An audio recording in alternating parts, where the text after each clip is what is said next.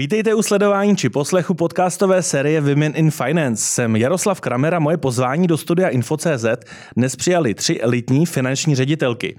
Jsou jimi Markéta Šmejkalová. Dobrý den. Daniela Hinštová. Dobrý den. A Judita Říhová. Dobrý den.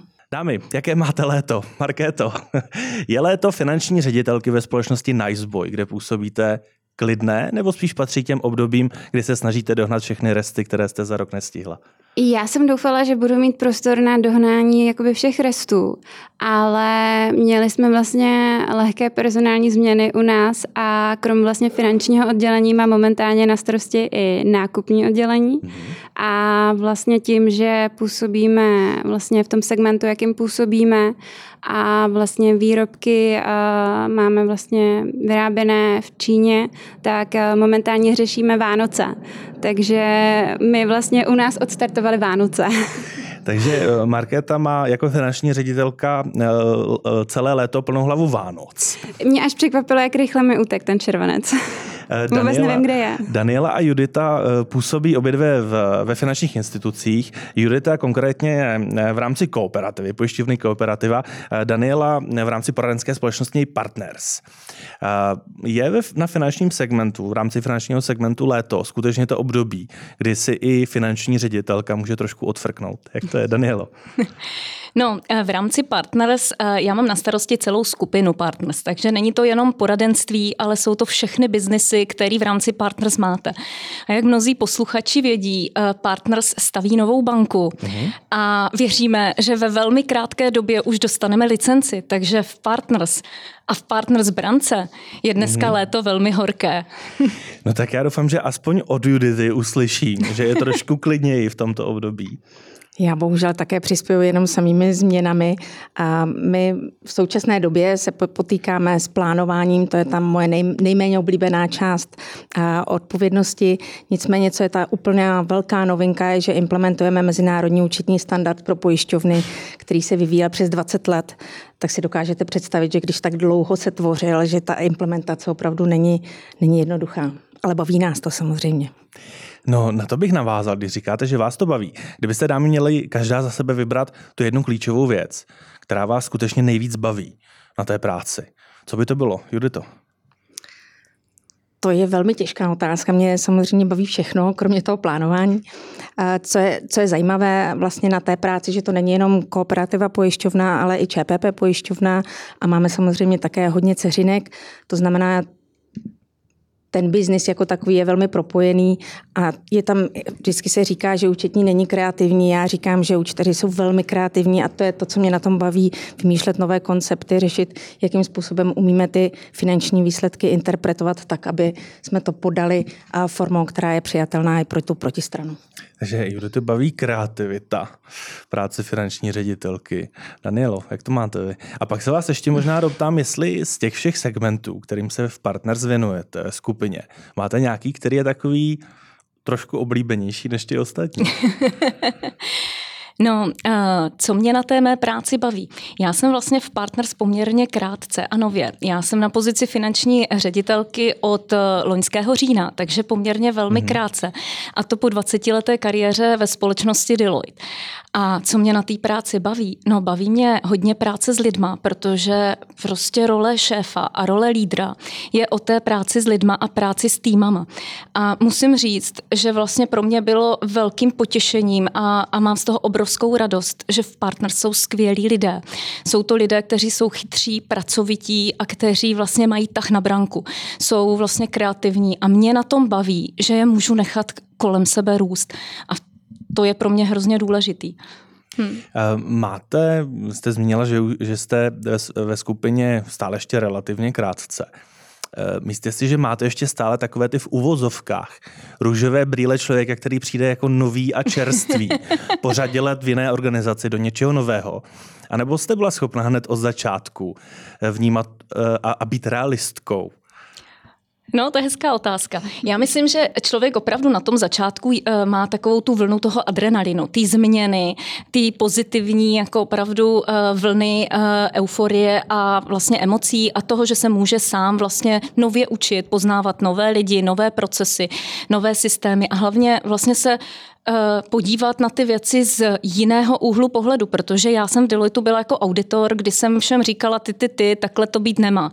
A teď jsem v té roli, kdy vlastně potřebuju vytvořit funkční systém a udržovat funkční systém. A to je úplně něco jiného.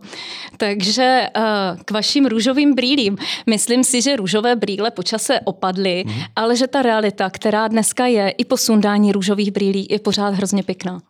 Eh, Markéto, eh, u vás to tedy rozdělím, co vás skutečně nejzbaví na té práci finanční ředitelky a potom eh, se můžeme věnovat tomu, jestli uvedení toho, u vedení toho obchodního segmentu máte aktuálně růžové brýle, nebo jste realistkou, protože to je stále novinka ještě.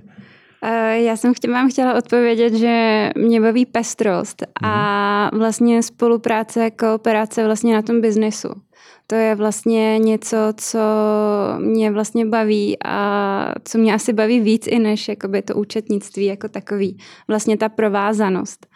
A, a jestli mám ještě růžový brýle, tak eh, ty už asi nemám. ale furt si držím a snažím se držet furt nějakou motivaci a vlastně posouvat tu firmu, ty procesy, nás vlastně dopředu. I když ne často je to vždy úplně příjemně nebo pozitivně přijímáno. Mhm. A samozřejmě občas narážíme na nějaké mantinely, hranice, musíme si to občas vysvětlovat trošku složitěji, ale myslím si, že furt jakoby nějakým způsobem všechny strany se snaží jít dopředu. A teď jsme udělali takové relativně pozitivní kolečko, takové promo toho, proč se stát finanční ředitelkou, no, proč, proč být finančním ředitelem, finanční ředitelkou. Eh, jak komplikovaná byla vaše cesta k této pozici? Bylo to vždycky jasné? My u, u vás víme, že, že ta cesta byla trošku s oklikami, ale když bychom začali u Markéty, eh, směřovala jste vždycky k tomuto typu práce, řekněme i k tomuto typu postu? Asi ne, asi úplně. Já si myslím, že od začátku to byla taková jedna velká náhoda, že jsem se vlastně ocitla ve financích a možná vlastně i na tom postu finanční ředitelky a asi si myslím, že i vzhledem k mému věku, tak docela i brzo vlastně uh, si myslím, že jsem vlastně na tom postu. Takže si myslím, že to je tak jako v mém případě souhra nějakých náhod, vlastně i lidí kolem mě, vlastně s kterými jsem se potkala a který vlastně mě k tomu oboru přivedli a který vlastně mi byli partneři, partnerami a od kterých jsem se vlastně učila uh-huh. a vlastně čerpala jsem vlastně jejich zkušenosti, jejich vlastně vibe a Vzpomenete si na období, kdy jste stála před tím klíčovým rozhodnutím, jestli mm. do té pozice jít, tak uh, asi jste si tehdy, nebo možná jste si jako eh, správný finančně analytický člověk udělala třeba pro a proti, nebo ty hlavní výhody a možné nevýhody. Eh, vzpomenete si, jestli se naplnili? Takhle, já jako se snažím v práci dělat si pro a proti a všechno vlastně si zanalizovat, vyhodnotit a koukat minimálně aspoň jako na ten krok vlastně dopředu a vlastně uh, aby nekoukat jako úplně tak nějak jako stane se a stane, ale v tom osobním životě si myslím, že jsem spíš jako střelec. Uh-huh. A vlastně to, jestli se stane, nebo přijmu vlastně nabídky od Niceboy, tak jsem vlastně řešila předloni, touhle s tou dobou CC, nebo v loni, pardon, loňský rok. A vlastně byla jsem v situaci, já jsem působila vlastně v korporátu, v FMCG, vlastně ve velký, zaběhnutý, stabilní vlastně firmě. Měla jsem vlastně, byla jsem v development a vlastně programu v akademii, takže myslím si, že jsem byla nějakým způsobem braná jako vlastně ten eh, vlastně talent, takže i tak vlastně se ke mně jakoby přistupovalo a teď eh, já jsem vlastně cítila, že třeba jako chci víc nebo nějakým způsobem se chci posunout. A teď jakoby mě bylo řečeno, že ano, chceme vlastně tě posunout, počítáme s tebou, ale je tady nějaký development vlastně na nějaký, nevím, cca tři roky. Ale teď přišel jako někdo, kdo vlastně mi tu nabídku dal jako teď. Mm-hmm. A já vlastně přemýšlela nad tím, jestli vlastně mám udělat ten krok vlastně do neznáma a jít vlastně z toho svého komfortu, protože já tam svým způsobem už jakoby měla zaběhla. Měla jsem vlastně svý jakoby trošku mm. už komfortní místo a přijmout tu pozici. A nebo naopak vlastně být v klidu a do, jít si tam třeba až za nějaký tři, čtyři roky. No, mně se jenom líbí, jak říkáte, až za tři, čtyři roky. To v kontextu korporátu třeba typu, jako je kooperativa, tak tři, tři roky jsou velmi krátká doba velmi na zásadní doba. kariérní povýšení. Čímž vůbec nechci schazovat to, co jste teď říkala. Ale... Ne, ale já si myslím, že jakoby se to i trošku jako mění. Jo, hmm. že si myslím, že je s nástupem vlastně té mladší generace a neustále se to jakoby neustále to slyším, že vlastně to funguje jinak a tak. A myslím si, že ano, souhlasím s vámi, že vlastně ten posun vlastně u třeba starší generace vlastně trval mnohonásobně jako dále, ale myslím si, že s příchodem vlastně mladší a mladší generace se to možná bude jako měnit, protože vlastně i oni fungují trošku jako jinak a chtějí to je vlastně jako dřív. Teď přemýšlím jenom, jak s tím naložit. Nechci vám, Judito, předat slovo jako starší generaci. Já jsem to absolutně jsem tak jako nemyslela, to bych si nedovolila. Už si tou kariérní cestou prochází o trošku déle než Markéta. Já jsem zrovna o tom uvažovala, když jsem jela jsem eh, na to natáčení, že je to skutečně 25 let, co už jsem funkční eh, v, tom, v tomto biznise. Já jsem to měla jako opravdu velmi krátké a velmi jednoduché, takže jako tady říkat ty rady, jak se dělá kariéra, je hrozně složité pro mě, protože jsem nastoupila hned po škole, teda vlastně ne při škole. Já jsem si šla jako vyzkoušet eh, náborový ten proces s tím, že jsem končila ekonomku a studovala jsem práva. A tím, jak to byla jenom ta zkouška, tak to bylo u mě obrovsky jednoduché, bez, bez nervozity, nešlo o nic. Ale nicméně ten pohovor se mi tak líbil, já jsem říkala, to musím, to prostě musím přijmout a, a vlastně ten den mě přijali. A tam a, jsem vydržela dlouho. Ne, ne, ne, bavíme se ještě, o dobře. KPMG, taky jsem vycházela z mhm. auditorské hmm. firmy a tam je to vlastně jako ta celá jakoby struktura organizační nebo ten celý kariérní řád je relativně hodně jako nastaven, takže tam nemusíte o tom moc uvažovat a vlastně chcete-li se posouvat ve stylu, chci se na toho naučit víc, chci víc poznat, tak máte příležitost a rostete prostě jako takzvaný side effect a vlastně pak jsem volně přišla po 13 letech toho, že už jsem si říkala, já už vlastně nemám kam růst tou cestou, kterou by se mi líbilo, jako by na úroveň partnera, už ta náplň práce není to, co by mě bavilo. A takže jsem přešla na stranu klienta, takže mám podobnou historii. A vlastně to nebylo až tak neznámé. Vlastně deset let kooperativa byla mým, a mým klientem, takže to jsem přešla tu stranu barikády. A tam už jste tedy přešla s tou viděnou a s tou možností tam jsem dělala... růst v rámci jo, jo. segmentu jako finanční ředitel. Tam to bylo takové zvláštní. Já jsem nastoupila jako poradce člena představenstva, pak jsem dva roky zastupovala šéfku kontrolingu v ČPP, pak jsem zastupovala finančního ředitele a pak jsem se stala finanční ředitelkou. No, tím se dostáváme ke stejnému dotazu, jaký dostala eh, Markéta eh, v takový ten kritický moment, kdy uh, si člověk říká, jestli teda má jít do toho čela na, to, na ten vrchol té barikády, vzít na sebe tu odpovědnost a skutečně trošku upgradeovat ten level toho, co dělá. Tak vybavíte si, jestli jste nějak výrazněji zvažovala pro a proti, nebo jste podobně jako Markéta prostě do toho šla? Já jsem to měla zase jako jednodušší, tím, že, jak říkám, jsem přestoupila vlastně na stranu klienta, takže firmu jsem znala do jisté míry hodně hluboce, někde vůbec ne. Pak jsem i v těch různých rolích, tak jak jsem říkala, měla možnost si to jakoby trošičku obejít i jako z těch interních zdrojů a pro mě to rozhodování bylo velmi krátké, spíš to byla podsta a řekla jsem ano, děkuji, jsem poctěna. Um, než se dostaneme k Daniele, tak ještě budeme trošku budovat napětí. Markéto, Judito, byli jste od začátku přesvědčené, že to zvládnete? Ano.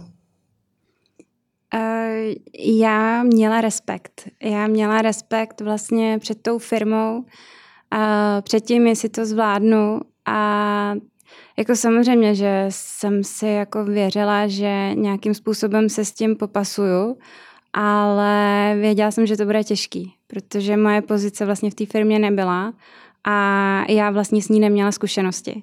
Takže pro mě to byla vlastně výzva na, dvou, na druhou. Vlastně vybudovat tu pozici, naučit vlastně mé kolegy, co moje pozice vlastně znamená a co by měla dělat a vlastně dostat do ní sebe. Takže já jako myslím si, že pro mě to byla velká pokora a respekt. Tak Danielo, teď tady máme celý set, set otázek. Tak vy už, jste, vy už jste zmiňovala, že jste eh, působila dlouhodobě v rámci poradenské společnosti a pak jste kývla tedy na nabídku dělat finanční ředitelku skupiny Partners. Tak eh, co, co ta pro a proti v, do, v té době toho klíčového rozhodování? No, samozřejmě jsem řešila velké dilema, protože jsem byla v, par- v Deloitte 20 let a Deloitte pro mě znamenal a doposavať znamená, je to pro mě druhá rodina. Mhm. Protože jak já s oblibou říkám, doma s rodiči eh, na Vysokou jsem odcházela, když mi bylo 19 a opouštěla jsem to rodinný hnízdo a vlastně hned po Vysoké jsem nastoupila do Deloitte. Takže Deloitte pro mě byla opravdu druhou rodinou a ty lidi eh, tam mám stále velmi ráda a jsem s nimi stále v kontaktu kontaktu. Takže to bylo poměrně náročné rozhodování. A bylo to rozhodování o tom, jestli chci zůstat nadále partnerkou v Deloitu a pokračovat v tom, co jsem vlastně měla rozjeté v Deloitu a případně si vzít na sebe nějakou regionální roli a nebo udělat ten krok stranou a jít se opravdu podívat, obout se, jak se říká, do těch bod na stranu klienta. A říkala jsem si, že jsem vlastně ve věku, mě bylo 45 eh, v tom, eh, takže jsem ve věku, kdy vlastně je fajn to rozhodnutí udělat a pokud člověk chce takto zásadní změnu udělat, tak na ní mám zatím ještě pořád obrovskou sílu. A zároveň jsem se cítila dostatečně uh, znalostně vybavená a vlastně i obklopena perfektními, úžasnými lidmi, nejenom z řad Deloitu, ale z řad svých klientů, mm-hmm. že jsem věděla, že mě nenechají nikdy ve štychu. Mm-hmm. Takže to mi dávalo tu sílu a víru, že i v roli uh, finanční ředitelky skupiny Partners uspěju. A fakt je ten, že když Petr Borkovec za mnou přišel s nabídkou a oslovil mě, eh, abych tuto eh, pozici u něj přijala, tak eh, vlastně mě oslovilo obrovsky to jeho vizionářství, ta schopnost vidět ty věci, ale zároveň vlastně dělat kroky konkrétní a, a vlastně ty projekty dotahovat. To mně přišlo vlastně úžasný, protože už několik těch projektů, který začal, tak už dneska jsou to krásné ziskové společnosti, takže eh, tohle mi bylo velmi sympatický. Ale zároveň, co mi bylo sympatický, bylo i to, že vlastně Petr je člověk s obrovskou pokorou pokorou. Uh, on uh, ty věci si sám řídí, sám jim velmi dobře rozumí. Když těm věcem nerozumí, tak se je prostě naučí a, uh, a má k těm k lidem a k věcem, které dělá, má obrovskou pokoru a úctu. A to mi přišlo hrozně sympatický, to se mi hrozně líbilo. Uh-huh. Mít silného lídra, který je zároveň pokorný.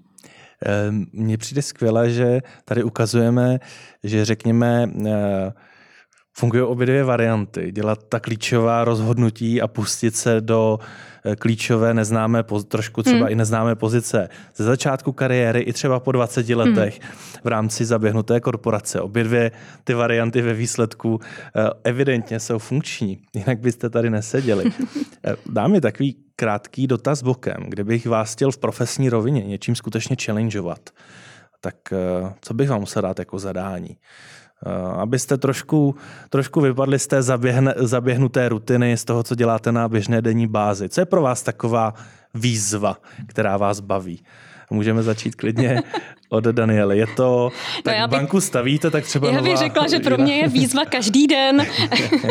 My jsme opravdu tak rychlí v tom rozhodování a vlastně v posouvání věcí, že každý den je pro mě výzvou a vlastně každý den řešíme uh, nové věci, posouvám ty věci, takže uh, z toho pohledu vlastně a tím, že mám ten přesah napříč celou skupinou, tak se dívám uh, jak do pojišťovny, tak se občas podívám i ke kolegům do investiční společnosti.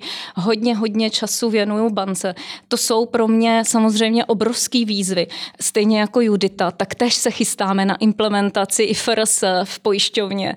Uh, takže jo, jsou, to, uh, jsou tu výzvy jak toho řekněme, jako technického charakteru. Eh, zároveň my měníme vlastně tu skupinu jako takovou, takže a teď nechci úplně zabíhat do těch technických detailů, ale my implementujeme IFRS na celé skupině. Eh, zároveň vlastně emitujeme třeba dluhopisy, takže celý listing kolem toho. Jsou to jako zajímavé pro mě projekty a vždycky v nějakých ohledech jsem se těch věcí dotýkala už eh, v Deloitu, ale být v roli finanční ředitelky a skutečně vést ty jednotlivé projekty je zase ještě taková vyšší dívčí. No, když u toho jenom ještě úplně krátce zůstaneme, nehrozí pak, ale že až opadne tady to nejvíc hektické období, takže pak ten zbytek kariéry bude tak trošku nuda? Znáte Petra Borkovce? A tak něco jsem slyšel, takže asi nebude.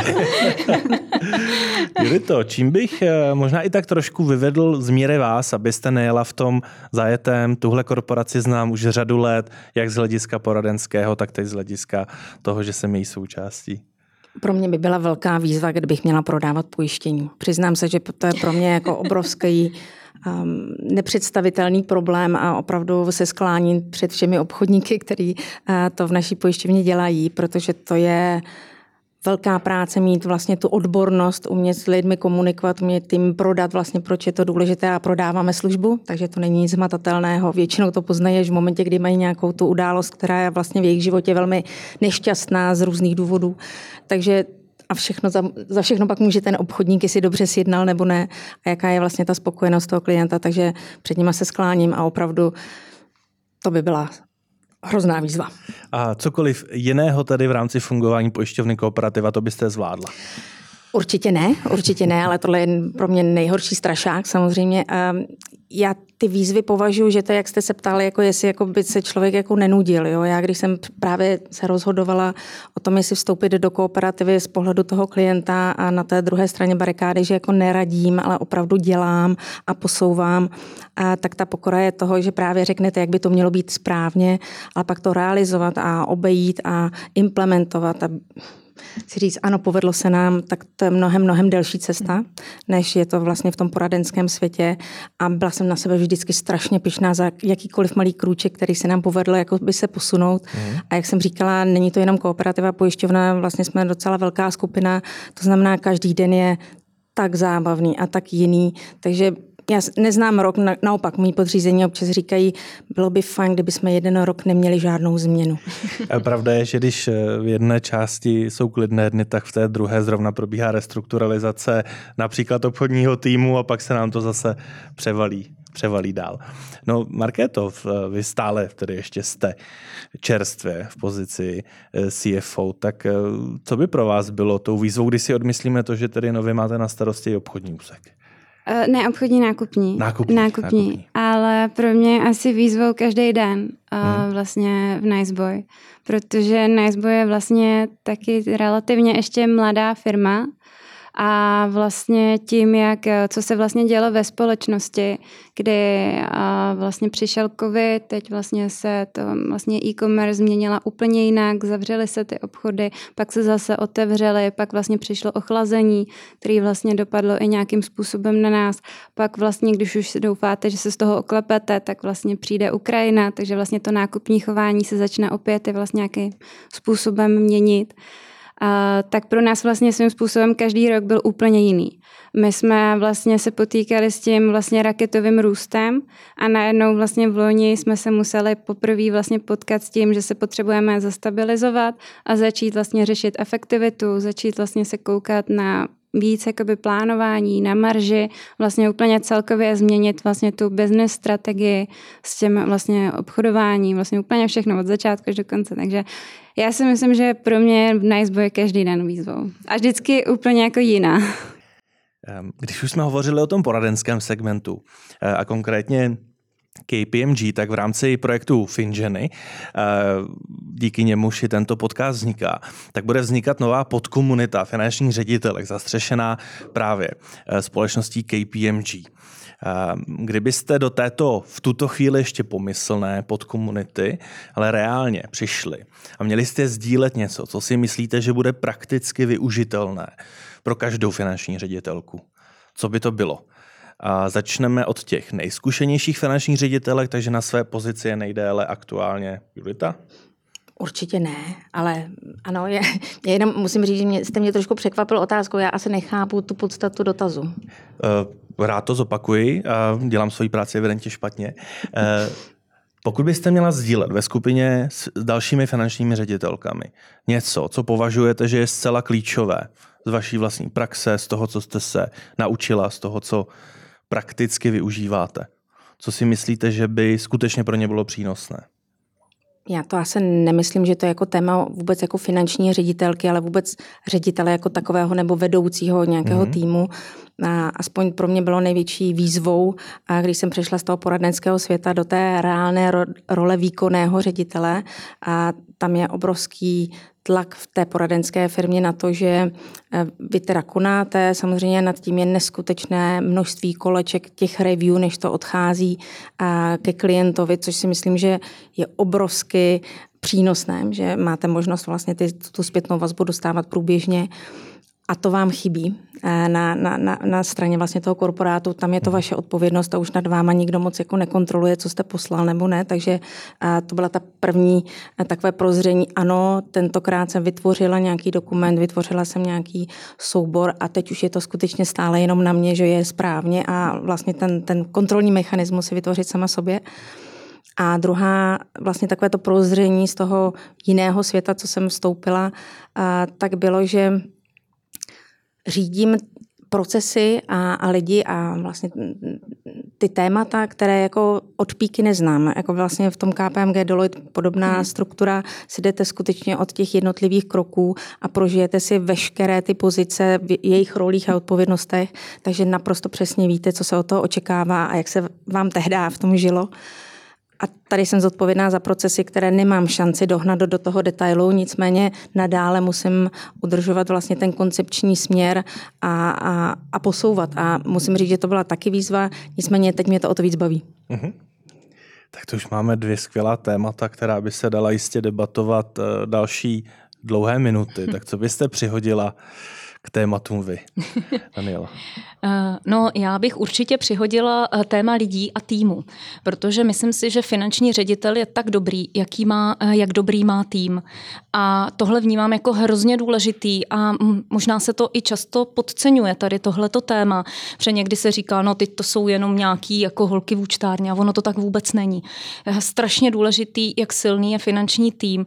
Já jsem hrozně vděčná, že v Partners, ať už v Partners v Brance nebo v Partners, který mají na starosti ty ostatní entity, jsou vlastně uh, uh, holky a kluci, ženy a muži, kteří jsou úžasní a kteří vlastně mě jako finančního ředitele obrovsky podpoří. Protože myslím si, že tohle je klíčový pro to, aby ten finanční ředitel se skutečně mohl pak věnovat té strategii a vlastně rozvoji té firmy a aby vlastně ty rutinní procesy pak zvládali ti vlastně ten celý, měl na to tým lidí. Takže nezaměřovat se na čísla, ale i na lidi. I na rozvoj týmu. Mhm. Tak a co byste přidala vy? Uh, já musím souhlasit s Danielou. Já jsem měla vlastně podobnou odpověď. Uh, nezapomínat vlastně na tým. Nezapomínat vlastně na svoje lidi, protože můžete být sebe lepší, ale vlastně bez dobře fungujícího a spokojeného týmu to prostě nepůjde. No a kdybyste z té pomyslné skupiny zkušených finančních ředitelek si měli vzít něco, co byste aktuálně upotřebili v nějaké oblasti, kde by se vám hodila rada nebo hodilo vyřešení něčeho, s čím zápasíte, tak co by to bylo, Markéto? Je nějaká oblast, kde byste, kde byste se ráda ještě třeba dovzdělala nebo se jenom někoho zeptala na podobné pozici a jak, jak to vlastně řešíš ty? Já s tím bojuju vlastně každý den. Já jsem v minulé práci vlastně tím, že jsem byla vlastně v té Talent Academy, tak jsem vlastně měla nějaký development program a součástí vlastně toho byl i mentoring.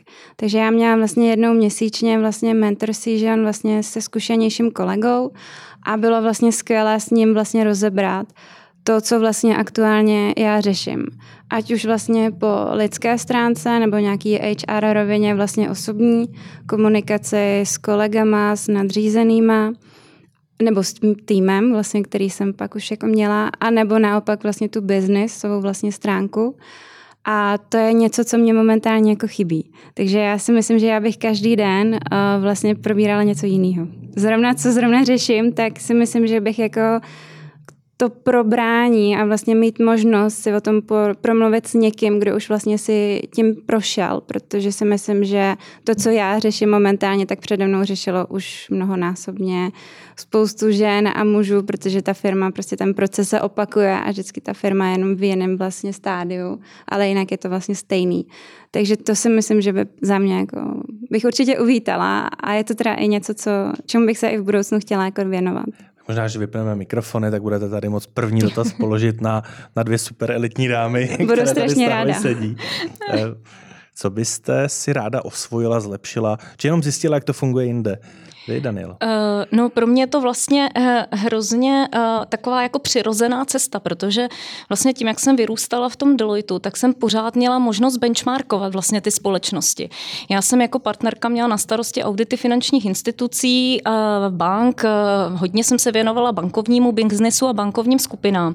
Takže pro mě vlastně takový ten benchmarking a moc vlastně uh, srovnávat ty jednotlivé entity a zároveň mít možnost vlastně uh, s těmi i finančními řediteli vést ten peer-to-peer rozhovor bylo, bylo něco, co bylo pro mě samozřejmostí. S tím já jsem přicházela jako s nějakým skillem, který je mi vlastní. A proto i dnes vlastně toho automaticky využívám. Já se vlastně nebojím zeptat a mhm. zároveň se nebojím uh, i přiznat, že jsou věci, kterým nerozumím. Uh, vždycky se najde cesta, vždycky je někdo, kdo té věci rozumí a buď je to člověk interní v rámci skupiny, anebo je to člověk externí a je to jenom o tom si určit toho správného člověka. A s mentoringem opravdu moc souhlasím. Myslím si, že vlastně tahle ta oblast by se neměla podceňovat, zvláště u lídrů. Myslím si, že by každý lídr měl mít možnost vzít si uh, a mít k dispozici mentora, někoho zkušenějšího, protože vlastně kor na tom začátku té kariéry si myslím, že je to nesmírně užitečný. A je to vlastně obohacující pro oba. Je to obohacující jak pro toho mentý, tak pro toho mentora samotného protože zase vnímá ty věci z úplně jiné perspektivy často z perspektivy mnohem mladšího kolegy, který zase ty procesy a věci řeší úplně jinak. Tak Judito, Ona mi Daniela vzala trošku slova z úst. Já trošku předpokládám, že v tomhle budete asi trochu To je bohužel, jako tady máme o, o obdobnou zkušenost. Já teda samozřejmě už trošku déle z KPMG, takže o to víc strádám. Tam ta a, diskuze nad těma jednotlivými tématama byla jako denní chleba a dokud o to nepřijdete, tak nevíte, o co jste přišel. Hmm. Nicméně mm, KPMG je taky pro mě jako de facto druhá rodina, takže já vlastně udržuju vztahy nadále se svými kolegy, ex-kolegy, potkáváme se vlastně na tom pojistném trhu, měníme ty čepičky, nicméně se neustále jako udržujeme ty kontakty a vlastně tyhle diskuze jsou hodně inspirativní a hodně mi pomáhají a také jako velmi ráda naopak využívám tu možnost si popovídat na dané téma, které se vůbec nebavíme o rodině, ale o těch odborných tématech. A nicméně samozřejmě využívám hodně velmi svůj tým a bavíme se o těch zásadních věcech, kam směřovat, co pro to máme udělat, jestli jdeme správnou cestou. To znamená, i ta diskuze v tom týmu je podle mě velmi, velmi důležitá a obohacující. Rozhodně to není o tom, že madam si rozhoduje. Um, vy jste mě vlastně neodpověděli eh, na tu původní otázku, co byste si vytáhli nějakou praktickou věc od těch eh, třeba dalších finančních ředitelek, ale to vůbec nevadí. Mě by v tomto kontextu, kontextu spíš zajímalo, jestli máte za to, že ta určitá ochota více sdílet a klidně si přiznat chybu a ptát se, že něčemu nerozumím, je spíše příznačnější pro ženy v rámci těch pozicí nejvyšších v managementu, anebo se to nedá takto rozdělovat. Kdo to? Já ze své zkušenosti, je, já, já vím, já, ale bohužel na to nebudu moc odpovědět, takže to u ženy jakoby silnější stránka než u mužů. Já skutečně z KPMG um, tam ten, ten, ten rozdělení muži ženy bylo relativně 50 mm, na 50 a ta schopnost a nebo ta ochota sdílet byla na obou stranách stejná. Ale nebo se podíváme na tu skupinu těch CFO, nejelitnějších v Česku, tak to je přece jenom spíš taková pánská parta. No, já si myslím, že zrovna v těch pojišťovnách to úplně neplatí. ne, neumím, neumím k tomu dodat. Máte podobný názor? Uh, no, já si myslím, že o tom, uh, zdali uh, jsou muži či ženy ochotní sdílet a přiznat si chybu, že to není o tom, jestli je to o muži nebo o ženě, ale je to o kultuře té firmy. A myslím si, že tohle je strašně důležitý, aby vlastně ta kultura firmy byla nastavena tak, že se nebojí jeden nebo druhý přiznat, že něco neví, protože ví, že vlastně to pomůže k tomu, abychom se posunuli dál když za vámi dám jako váš podřízený, přijdu s tím, že jsem udělal docela zásadní chybu, dočkám se vlídné tváře a chápa, chápavé odpovědi. Kdy to? Samozřejmě my chyby neděláme.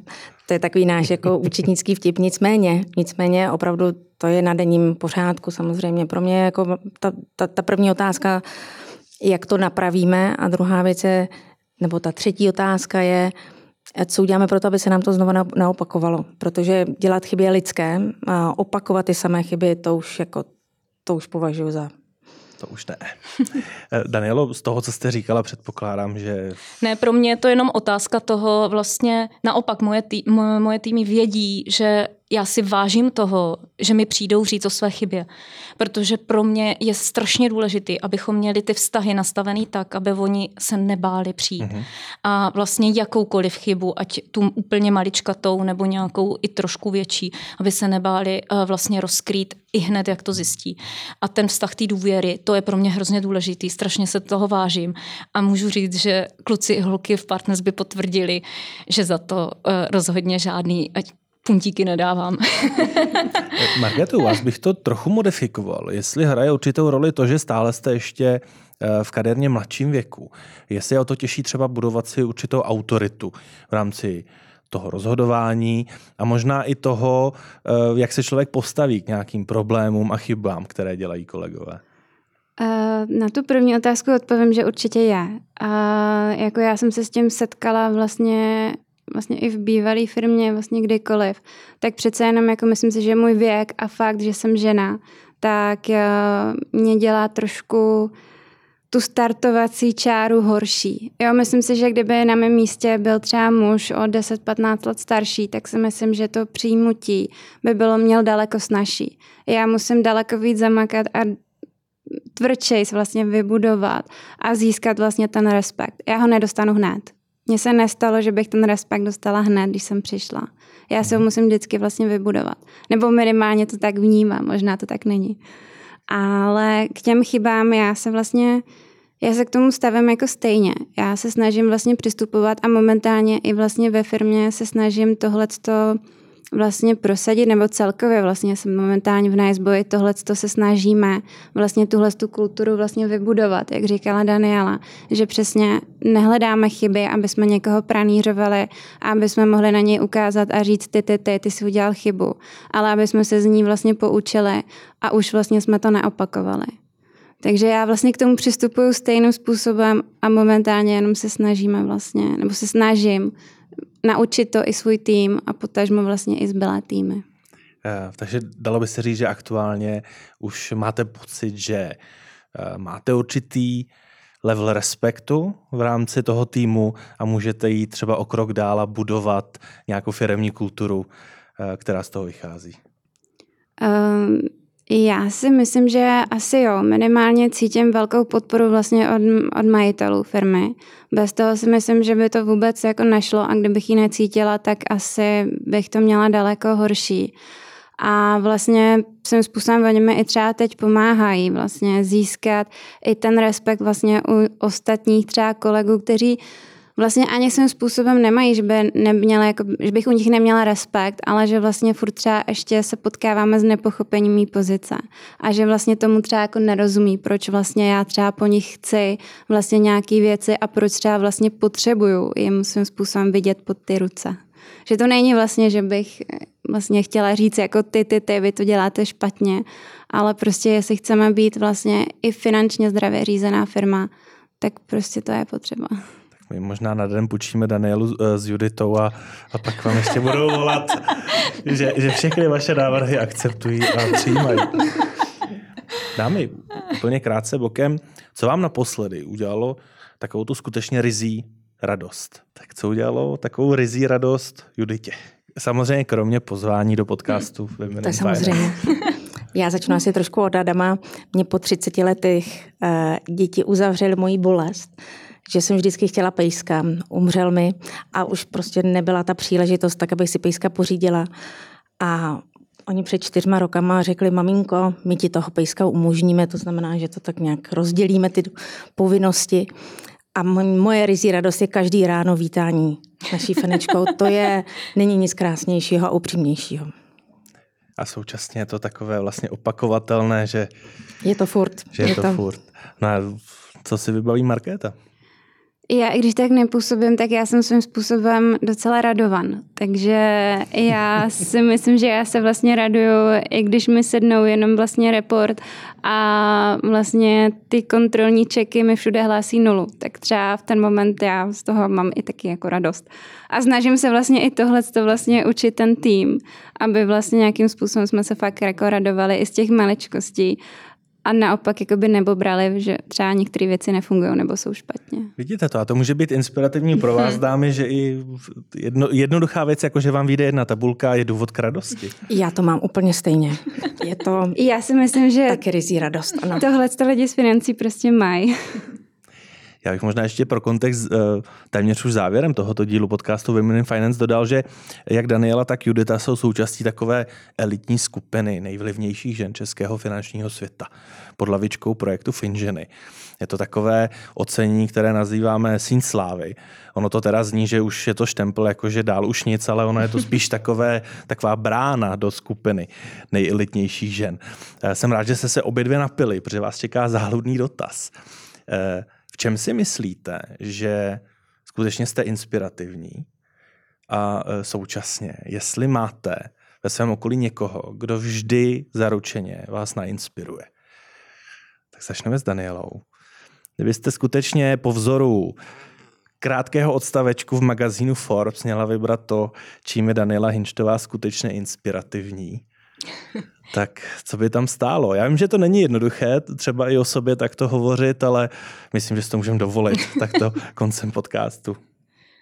No já jsem člo, typ člověka, který uh, řídí ty věci tak, že řídí tím, že poskytuje ten svůj příklad, takový to anglický leading by example. A já vlastně myslím si, že jsem hrozně pracovitá, jsem hrozně, vlastně mám velký nároky na ty týmy kolem sebe a na lidi kolem sebe, ale vlastně zároveň jim umožňuji růst a posouvat se.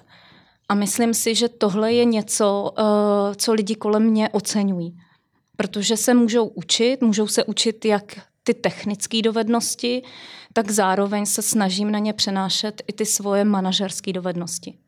Tak to je to, čím vy inspirujete a kdo. Nebo třeba co vždy zaručně, zaručeně vám dodá potřebnou míru inspirace.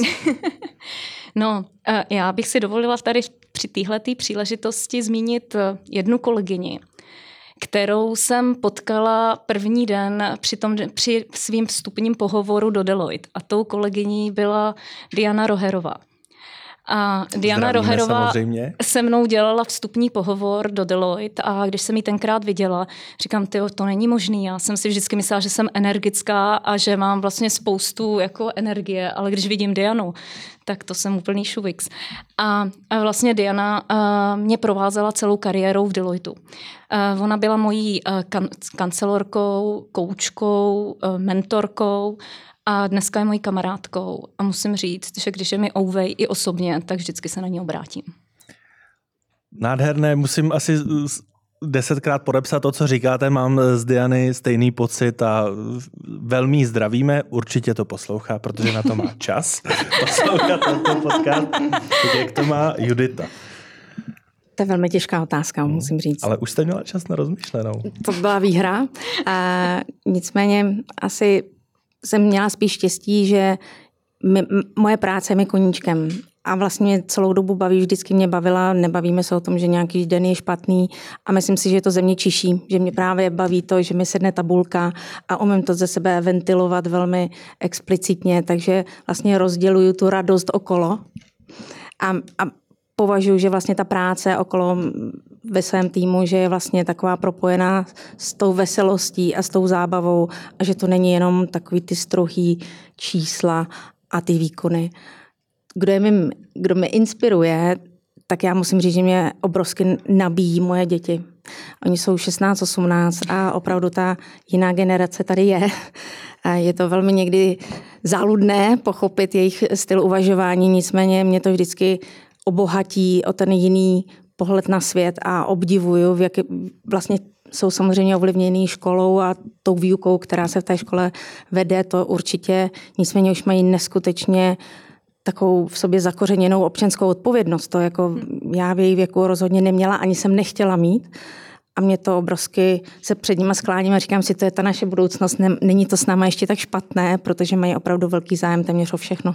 Tak asi dobrá výchova. Možná si taky připište zásluhy. Dámy úplně závěrem, kdybyste si na jeden den měli vybrat úplně jinou profesi, než ve které působíte, ale myslíte si, že by vám šla. Co by to bylo? Markéto. Eh, já ve volném čase po večerech pletu, tak eh, bych asi možná třeba půl dne pletla jenom. Super. Co by si vybrala Daniela? Já bych chtěla být lékařkou aspoň na jeden den. Uh-huh. A konkrétně nějaký obor, který by vás zajímal? Uh, to je úplně jedno, jenom prostě na chvilku být zase blízko těm lidem a být jim úplně co nejblíž. no a Judita? Já jsem už leta asi 30 let vášnivým holubářem, takže jako já mám program na důchod, že budu mít holubí farmu. Dámy, díky moc, že jste dorazili do podcastu Women in Finance. Mými hosty byly Markéta Šmejkalová. Děkuji za pozvání. Daniela Hinštová. Děkuji moc. A Judita Říhová. Děkuji za pozvání.